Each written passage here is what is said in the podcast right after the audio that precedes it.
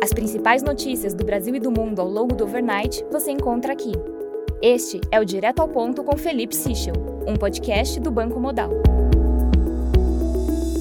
Bom dia e bem-vindos ao Direto ao Ponto. Hoje é quarta-feira, dia 8 de março, e estes são os principais destaques esta manhã.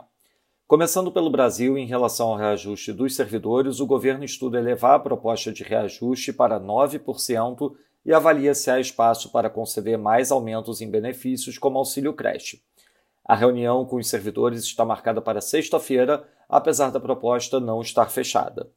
Sobre a reforma tributária, o vice-presidente da República Geraldo Alckmin disse que a reforma está madura e que a oposição vai ajudar a aprová-la no Congresso.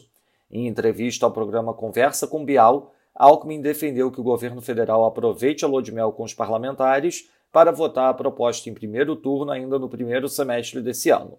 Já o presidente da Frente Nacional dos Prefeitos, Edvaldo Nogueira, afirmou ontem que a entidade participará ativamente das discussões sobre a reforma. Nogueira disse que, com maior presença no debate, os municípios poderão encontrar uma solução a partir das PECs 45 e 110 que sejam positivas às prefeituras.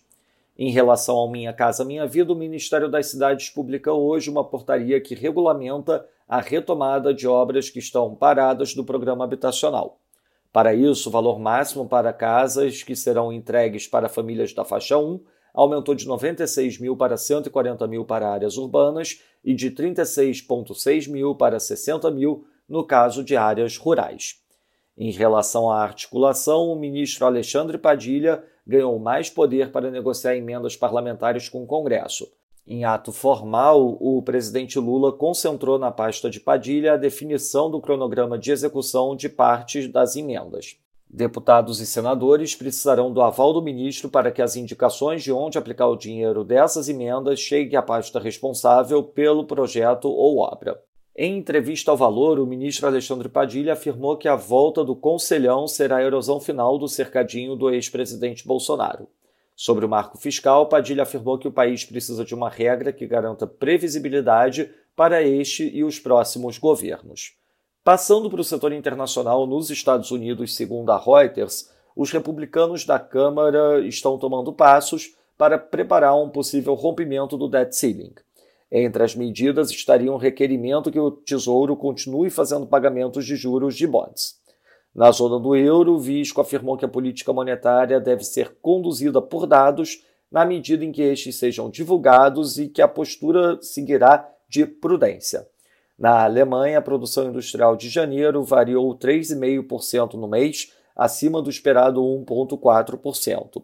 Já as vendas no varejo recuaram 0,3% no mês, abaixo do esperado 2%.